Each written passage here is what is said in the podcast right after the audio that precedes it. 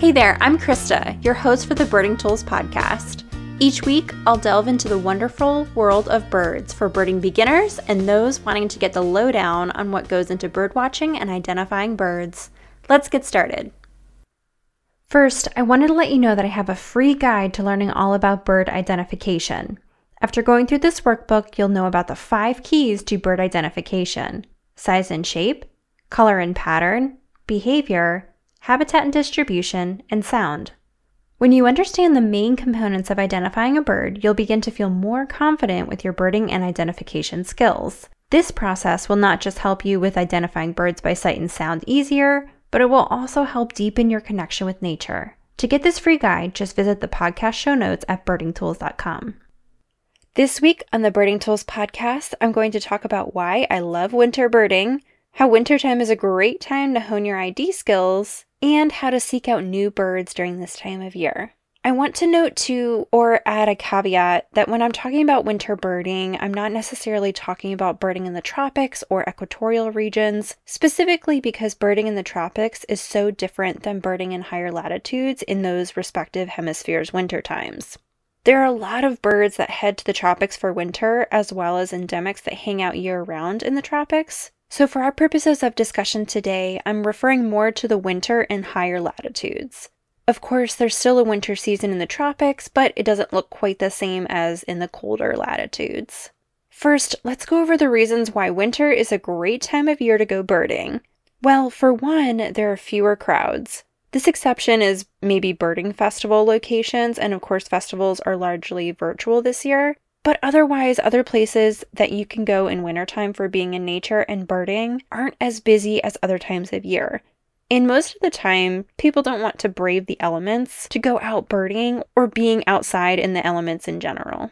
If you're okay getting dressed up in your warm clothes and planning ahead of time to have the right gear with you to be comfortable when you're out birding, then wintertime is a great time to go out. Just as with any time of year, there are birds to see and enjoy, so it's totally not true that the birding season kind of stops after autumn migration. So there's the lack of crowds, but there are also other birds you'll see in winter than you would see at other times of the year. Once birds have landed somewhere for winter, they're in that area after their migration period, and at other times of year, you might not see some of those birds. Even a glance at one of the range maps for a particular species will show their summer, migration, and winter ranges. Those winter range spots mean there are only a few months out of the year that you could see that bird in those areas, and that's pretty neat. This is that seasonality aspect of bird identification and where you can find and see birds at different times of the year. I was just up at my local National Wildlife Refuge, and right now there's a ton of snow geese and other waterfowl that I got to see that I wouldn't see at other times of the year. If you're interested in increasing your life list numbers and challenging yourself to see birds that you may not have seen before, or even whole bird families that you haven't gotten to practice with or see as much at other times of the year, this is the time to get started. In the winter, there's also the opportunity to see large groups of birds. Again, I talked about snow geese, and with many water birds, they're more colonial, so even during the breeding season, you'd see them in loosely formed groups anyway. But for other bird species that would tend to be more territorial in nature, during the breeding season, you can see them in droves and mixed flocks in the winter. And this is indicative of a lot of other species in wintertime, where they can let their guard down and don't have to defend their territory, nest, and mate from other birds during the breeding season. And they can transfer that energy on foraging and finding roosting locations. In larger mixed flocks, they're better able to find food by communicating where food is and also where predators are located. Of course, hawks and eagles and other predatory bird species also don't stop trying to eat in wintertime. So, for those birds that can be targeted, they can band together and avoid predation but it also makes for some really interesting bird behavior that you can see when the predators are trying to go after large flocks of birds. And this makes for a great chance when you see a mixed flock to identify the different birds within that flock and test your identification skills. So, when I was out birding just the other day, I saw a whole bunch of blackbirds in one tree, and at first glance, they all looked like they were red winged blackbirds. But after looking through the branches and scanning the different birds, I spotted a handful of yellow headed blackbirds, which are actually quite uncommon where I'm located. So those mixed flocks really make it fun and interesting. It would be remiss of me not to mention some of the challenges that you'll face trying to bird in wintertime.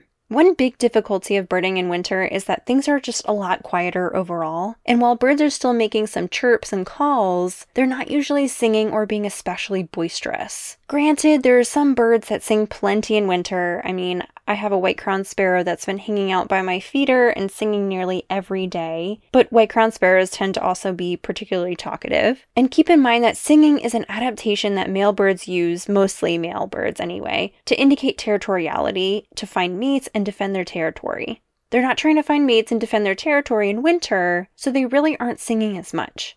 That also means it's definitely harder to identify birds if you're trying to ID them by sound, and it's hard to find them if you're using their sounds as a way of finding out where they're located to get your binoculars on them. One really good example of how quiet things can get in wintertime is taking a listen to the various wintertime episodes on the Songbirding podcast, which, if you remember, Rob Porter, the host of the Songbirding podcast, was on our podcast just a couple of weeks ago talking about the Christmas bird count.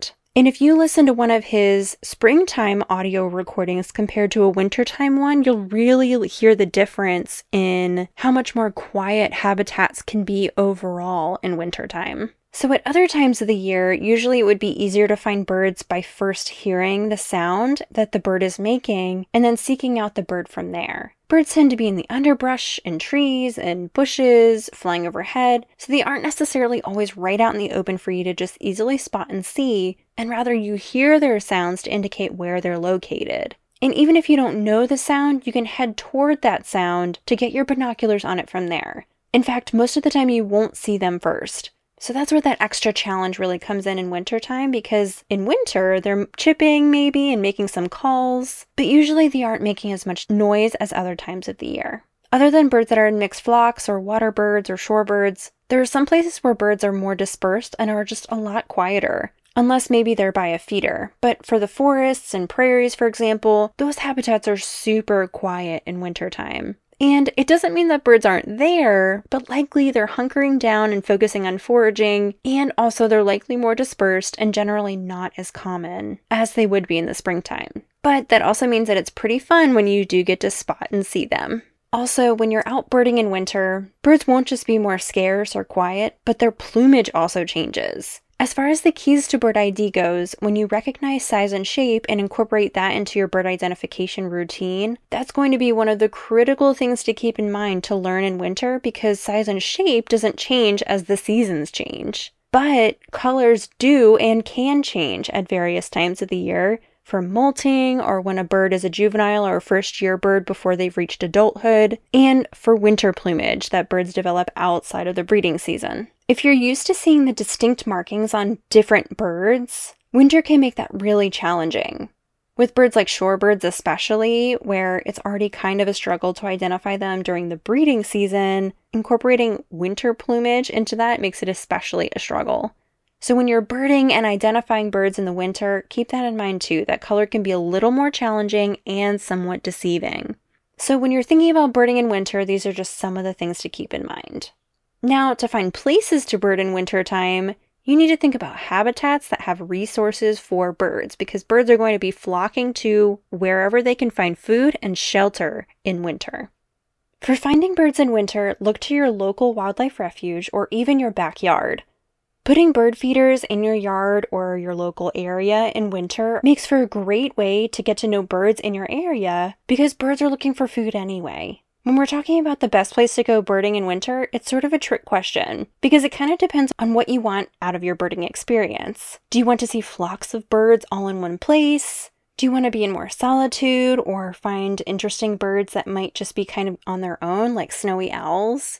As birds are overwintering somewhere, backyards are great places because you're providing food when things might be more scarce and providing even water for those that might need it. Here in California, it hasn't really rained in weeks, even though it's December, so things are still dry even though wetlands have been flooded again. One of the best places to see birds in winter is to go to places that have wetlands or marshes because those are also habitats that have ample amounts of food and shelter resources for overwintering birds. These are also habitats where you'll see a ton of water birds and shorebirds. Shorelines are also great places to see birds in wintertime, and coming up soon, I'll be releasing an episode about watching, identifying, and counting shorebirds in winter, so stay tuned for that. But shorebirds flock together in droves to shores in winter and make for totally different viewing experience and counting experience than during the breeding season. And here's a tip. If you go into the eBird hotspot map, you can see what areas are around you to get a sense of the kinds of birds that people are seeing. Even reach out to your local birding group or Audubon Society about the best places to go birding. And I'll link to all of these websites in the show notes at birdingtools.com. And I've talked about this in our previous episode about connecting with other birders, but think about looking up Birding Pal. Even if you've lived in an area for a long time, and especially if you're just getting started with birding and you aren't sure of the best places to go birding, or you want to find other new places or hidden treasures, this is a great option. A membership to Birding Pal is only $10 a year, and by the way, I don't get anything for talking about them. I just think it's a great resource. And you can go out with someone who knows the best places to go birding in that area. You'll be able to see in the PAL's bio what their qualifications are and what their specialty is. Not every birding pal is going to have the skills you might be looking for, but there are a lot on there, so there's definitely someone on there that would be a good resource for you. There's also the Christmas bird count and the Great Backyard Bird Count in February, and other counts that you can do in wintertime to get involved in your local birding community and get engaged and involved with birding in winter. There are really special aspects of birding in wintertime that you just don't get at other times of the year that makes it really fun. I'll post up some images from different locations where I've gone birding in wintertime in the show notes so that you can get a sense for the incredible birds and really the birding spectacles that you can see in wintertime. Bottom line, wintertime is a great time to go birding. You can still connect with and get involved with birding groups, and if anything, it's actually the best time to hone your birding skills and get more versed at understanding the birds around you, as well as how to ID birds and hone your birding technique because let's face it, it's just less overwhelming in winter. When you're birding in springtime, there are a million birds singing outside, and it can be a lot to start learning birds around that time. It doesn't mean it's not fun, but if it's winter and you're wondering if you should get started with birding, I say start now. If you can start to hone in on those skills earlier when it's less bird crazy, you'll be setting yourself up for success before the spring even comes. That's another reason that winter birding is so great because you can get a head start at a more relaxed pace than at other times of the year. And remember that even though birds are going to be more quiet in wintertime, look for movement because unless you're in a place where leaves don't drop or in an evergreen forest, at other times of year, you'd be listening for bird sounds because those are what you'd be cluing into usually. But guess what? If you're in an area where leaves drop off the trees and the bushes, use your other senses for looking and listening for movement to find where they are. It will also be a lot easier to look for a movement when all the leaves have dropped. So, this is something to consider that you'll be looking at something different than you would at other times of the year. So, you're really keying in on skills that you wouldn't necessarily use as much at other times of the year, and you're relying on them even more. This really allows you to enhance your skills in a different way, and that's really valuable. And just as an example, I want to tell you about my experience going to the Sacramento National Wildlife Refuge near where I live just so you can kind of get a sense of what it looks like differently in the wintertime compared to other times of year. Throughout the rest of the year, the marshes that make up the refuge are largely dry, and while you'll find some waterfowl there, it's just not going to be as extensive as when they're completely flooded as they are now, with literally thousands of snow geese, thousands of different kinds of waterfowl, and tons of other birds that are calling that refuge home at this time of year. And if you think about your birding goals and if you want to see a ton of birds at one time, this is a really special and cool experience. And it's really easy to do if you go to a marsh or a wetland where birds are flocking together like this. So, for example, snow geese tend to forage and roost in two separate locations, and they'll do something called a fly off at sunrise and sunset. This is where all the birds get together in one place during the day to forage, and right at sunset, they'll all take off at once, and it's such a spectacle. It's amazing to watch. The same thing also happens at sunrise from the roosting location when the birds all take off to go to various foraging locations. And really, this only happens in wintertime. Oh, and for winter birding too, birds like starlings will do something called murmurations, where they all flock together in these incredible displays that just look like art in the air. That also only happens in the wintertime. primarily because the birds aren't breeding and they're flocking together, researchers think, for avoiding predators, keeping warm, and enhancing communication. Truly, there are some wonderful things you can see and experience birding in winter that you just can't at other times of the year. So, to recap, you'll get fewer crowds in winter and you'll see birds and other birding spectacles that you wouldn't at other times of the year. While birding in winter can be a challenge because birds are more quiet, more dispersed, and more cryptic in their colors, it's also totally worth getting outside and exploring at a different time of the year. Winter is the best time to really hone your birding and ID skills to prepare for the springtime. And think of birding in your backyard, at your feeders, heading to marshes, shorelines, or other areas with good resources for wintering birds. So there you have it. Thanks so much for tuning into the Birding Tools podcast, and I hope this material was helpful to you. To access information about the content I've mentioned in the show and the show notes, visit our website at birdingtools.com. Next week, I'll be joined by Gary Slater, avian ecologist and founder of Ecostudies Institute. We'll be diving even further into winter birding by talking about the Puget Sound shorebird count and other winter birding events. If you enjoyed this episode and want to get updates on the latest Birding Tools has to offer, subscribe to the podcast wherever you're listening now. See you next time.